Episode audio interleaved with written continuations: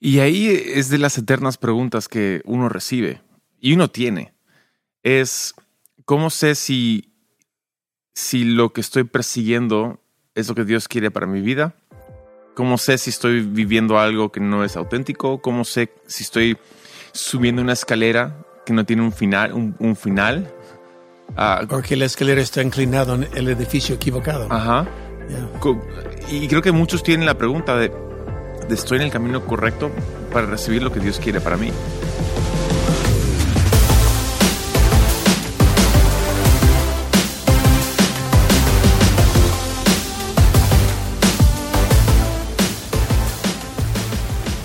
Hey, ¿qué tal? Y bienvenidos a la Haciendo Iglesia Podcast. Yo soy Taylor y aquí estamos con mi padre, el pastor Robert, para otro episodio. Aquí vamos, café en mano. Por supuesto.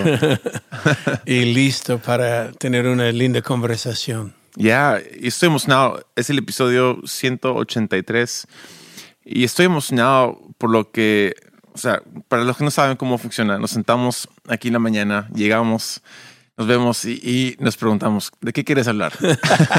Más o menos. Y, tienes en tu corazón hablar sobre, en este caso, sobre lo que Dios bendice y lo que, lo que Dios no puede bendecir.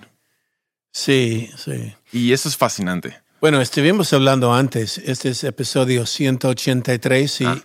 llegamos al Perú en el año 83. Ya. Oficialmente ya tengo más de 40 años y tú tienes más de 40 años en Perú.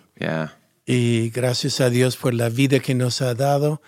Ah, siempre decimos, gracias a Dios por esta nación que nos ha adoptado como hijos. Mm. Amamos el Perú y amamos la obra que hacemos y estar conectado con usted. Ahora, el tema hoy día es ser auténtica, podemos llamarlo. Pero el dicho es esto, Dios no puede bendecir quien pretende ser. Uy, dilo de nuevo, por favor, sí, dilo de nuevo. Dios no bendice lo que pretendes que seas. Wow. Ah, Dios te ha hecho como te ha hecho, como con un propósito.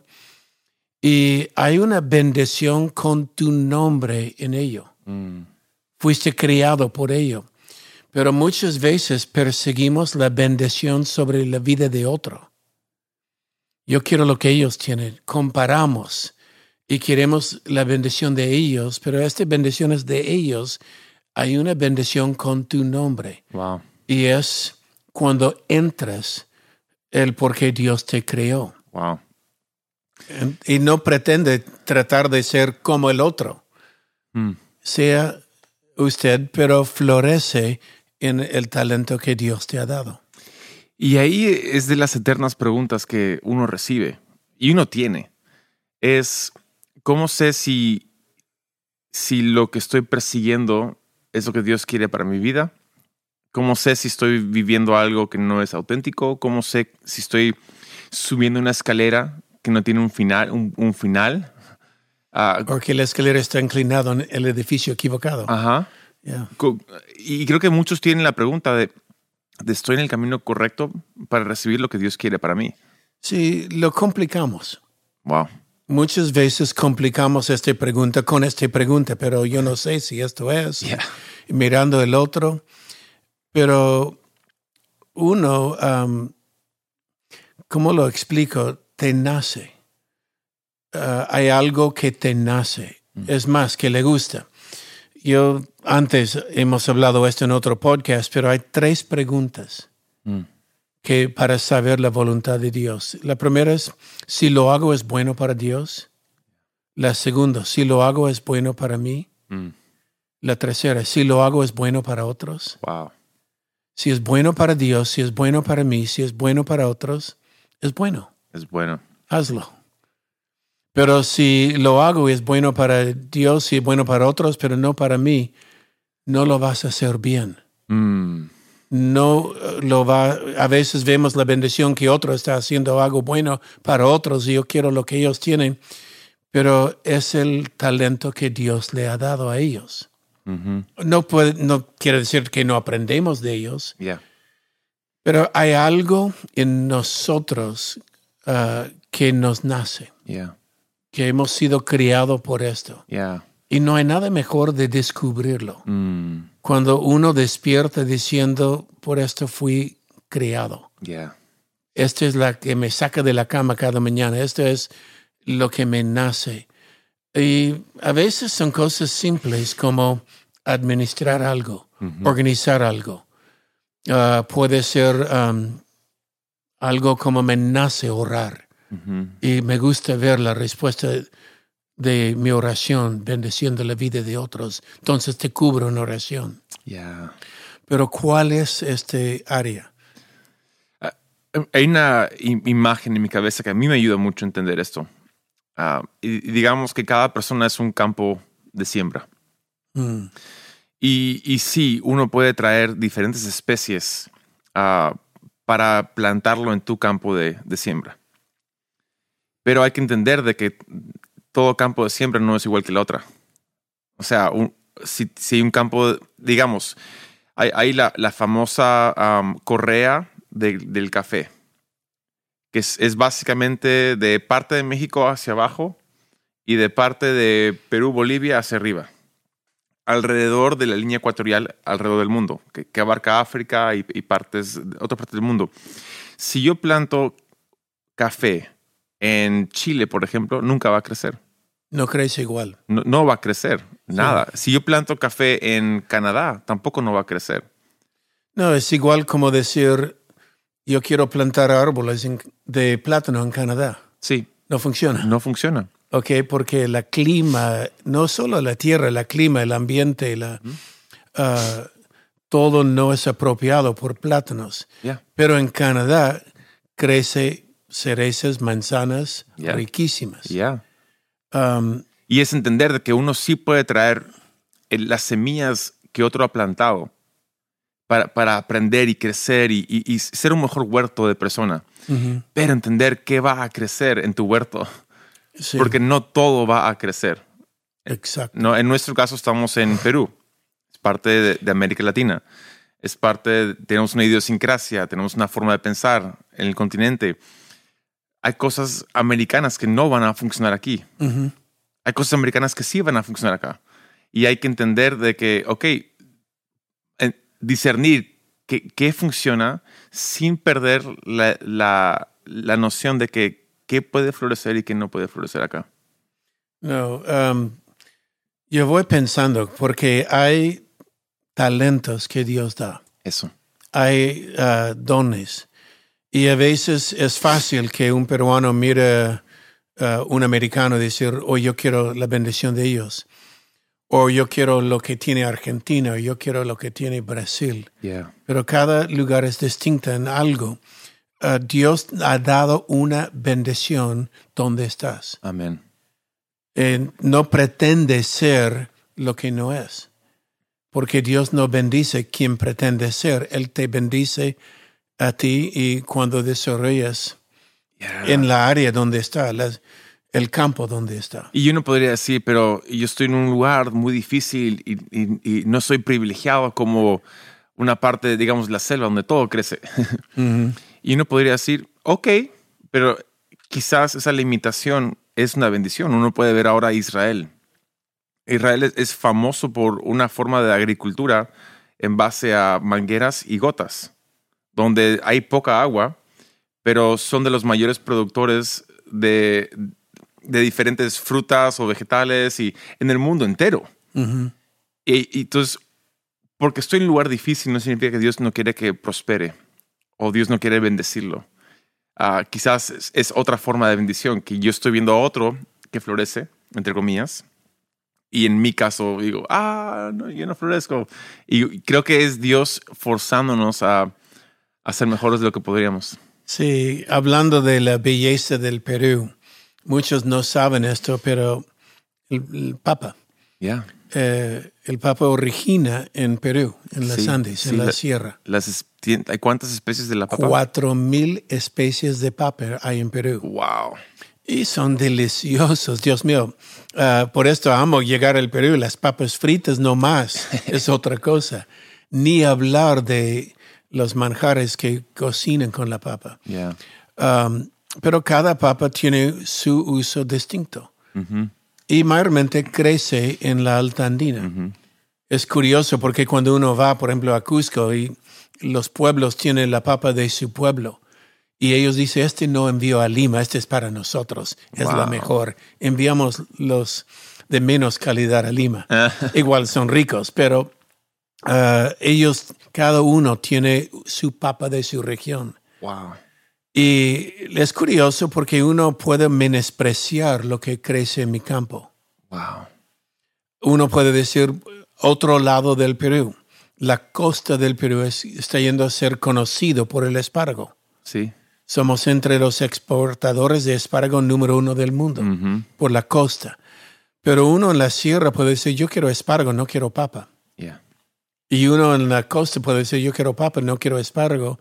No crece igual. Yeah. No va a ser lo que puede ser. Yeah. Uh, entonces, y hay una curiosidad, hay una papa, lo llaman la papa nativa. Yeah. Y antes era la papa como barato, común, corriente, hasta que llegó alguien de Alemania y dijo, este papa es valioso, hizo papas fritas de papa nativa y ahora es el papa más caro de la sierra. Exactamente. Eh, ¿Por qué? Porque había un tesoro ahí. Volviendo a esto a usted, no pretendes ser lo que no es. Eh, si Dios ha puesto algo en su huerto, un talento, y este talento puede ser comunicar, puede ser uh, artesanería con las manos, tiene habilidades con talentos con sus manos. Dios no es esquizofrénico. Uf. No te da talento por algo y te llama a hacer algo más. Él no te da talento de ser empresario y te llama a ser pastor. Eso sucede mucho. O te da talento de ser músico y te llama a ser pastor. No, tu talento, úsalo, glorifica a Dios en ello. Y si eres pastor, no manipulas tu talento de pastor para tratar de hacer un negocio, porque algo no va a salir bien. Wow. Um, entonces, hay un porqué. Sí. Dios te creó así. Yeah. Me encanta lo que dices, Dios no es esquizofrénico. No, no nos va a crear de una forma para pedir que hagamos otra cosa. Yeah. Dios no va a poner sueños en el corazón de alguien para, para que sea un aguijón en la carne que nunca lo cumpla. Al contrario, él, él pone deseos en el corazón, pone talentos, habilidades para que llegue a su máxima expresión a, su, a, su, perfección, es el constante perfeccionamiento de los santos. Y creo que muchos andamos frustrados porque menospreciamos lo que somos, lo que tenemos, y perseguimos lo que otro tiene. A veces pienso en los la parábola de los talentos. Yo creo que el que tenía uno vio el que tenía dos y el que tenía cinco y menospreció lo que tenía. Pensó que era menos. y, yo no creo que Jesús quería decir que era menos obviamente en cantidad, pero conforme a capacidad, no era menos. Y uno podría decir, esta taza es, es, menos que un jarrón. No, es, es mejor tomar de esta taza, de este vaso, que de un jarrón. Entonces, más capacidad no significa una mejor experiencia siempre. Eh, eh, digamos, en este caso, números. Entonces, el que tenía uno menospreció lo suyo, lo enterró. Y creo que Dios nos está pidiendo, hey, si tienes un uno, trabájalo, Úsalo. Úsalo. ¿Y si, y si crece? No, cuando vemos un artesano que desarrolla su talento y lo mejora y llega a ser experto en su talento, va a atraer reyes mm. de toda la tierra a observar lo que has hecho. Entonces, lo vemos con la pintura, un artesano que sabe pintar, desarrolla y mejora y está presentado, la Biblia dice en Proverbios, delante de reyes. La cosa es comparaciones. Cuando nos comparamos con otro, diciendo yo quiero lo que ellos tienen, yo quiero ser como ellos y por qué ellos, crea resentimientos, crea competencia y crea uh, un corazón no sana porque hay algo que Dios quiere desarrollar en ti. Wow. A veces pienso en Um, la historia de Dunkirk. Ah, tú amas la historia y tema de guerras, yo también. Y no, no, la sé más allá de una película que vi, pero es una historia fascinante donde los soldados ingleses estaban atrapados ah, en parte de Francia y los soldados alemanes estaban acorralando a los ingleses y no había forma de salir. Si enviaban los buques para sacar los soldados, los aviones alemanes los hundían. Y era un problema, no podían sacarlos. Y ahí Churchill famosamente, de forma desesperada, pide si hay gente con barquitos, barcos, botes personales. botes personales, botes de pescar pequeños. Si, pueden cruzar el canal y, rescatar a nuestros, a nuestros muchachos, háganlo. Salieron miles y, eran, y esos botecitos terminaron rescatando a los soldados. Ahora, lo curioso es que eran imperceptibles a los radares de los enemigos y no pudieron hundirlos. Y no podría decir que lo que historia, que, que irresponsable, pero lo que a mí me gusta ver de la historia es los barcos pequeños no eran como los buques. Pero eran útil para ese momento, para una tarea que rescató a todo un grupo de soldados que estaban perdidos. Casi dice pudiera haber perdido el ejército de Inglaterra, el ejército completo.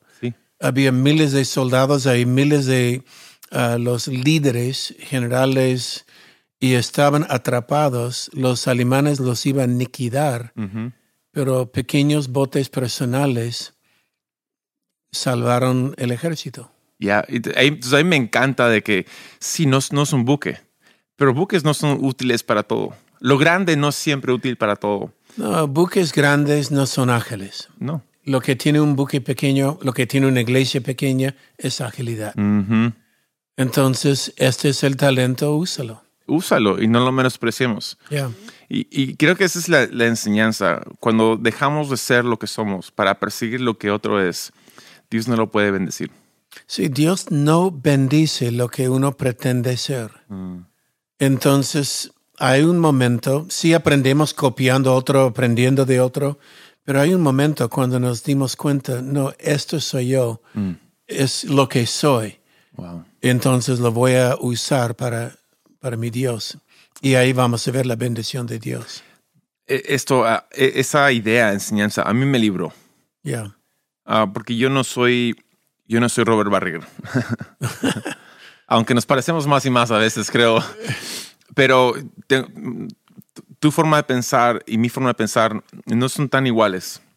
¿De dónde parte? ¿No? Acabamos en un mismo punto hoy en día, en, muchas veces, pero tengo dislexia, tú amas leer.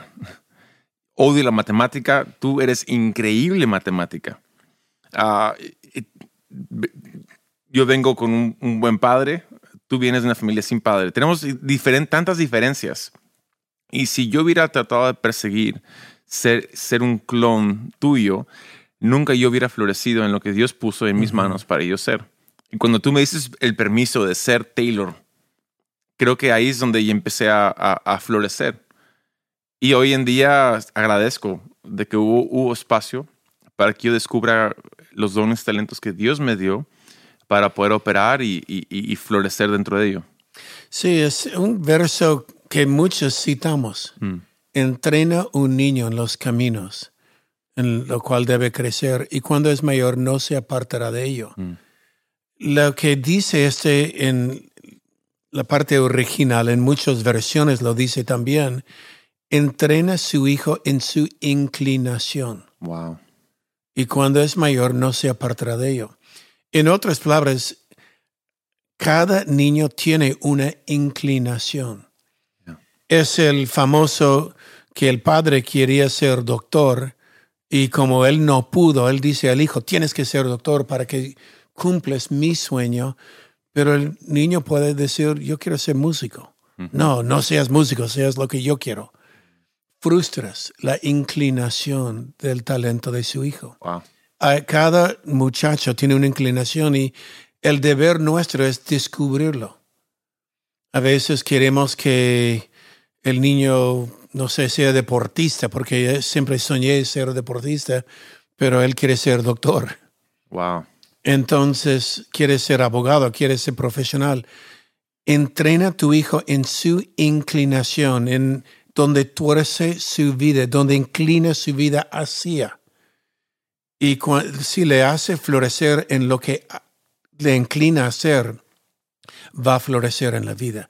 Y bueno, tu inclinación siempre ha sido la parte creativa. Y yo recuerdo un día cuando estabas frustrado en tu vida y yo te dije, Dios te ha dado este talento, Él lo va a usar. Y mira cómo Dios te está usando. En la inclinación que te ha dado de pequeño. Y eso es algo um, liberador. Que Dios quiere que uno florezca, que uno prospere. Él desea bendecirnos tal y como somos. Wow, qué revelación. Sí, no busque la bendición que tiene otro. Hay una bendición que tiene tu nombre. Mm. Y cuando la encuentras, va a estar feliz. Amén. Amén. Bueno, ha sido el Haciendo Iglesia Podcast 183 y nos veremos la próxima semana. Chao.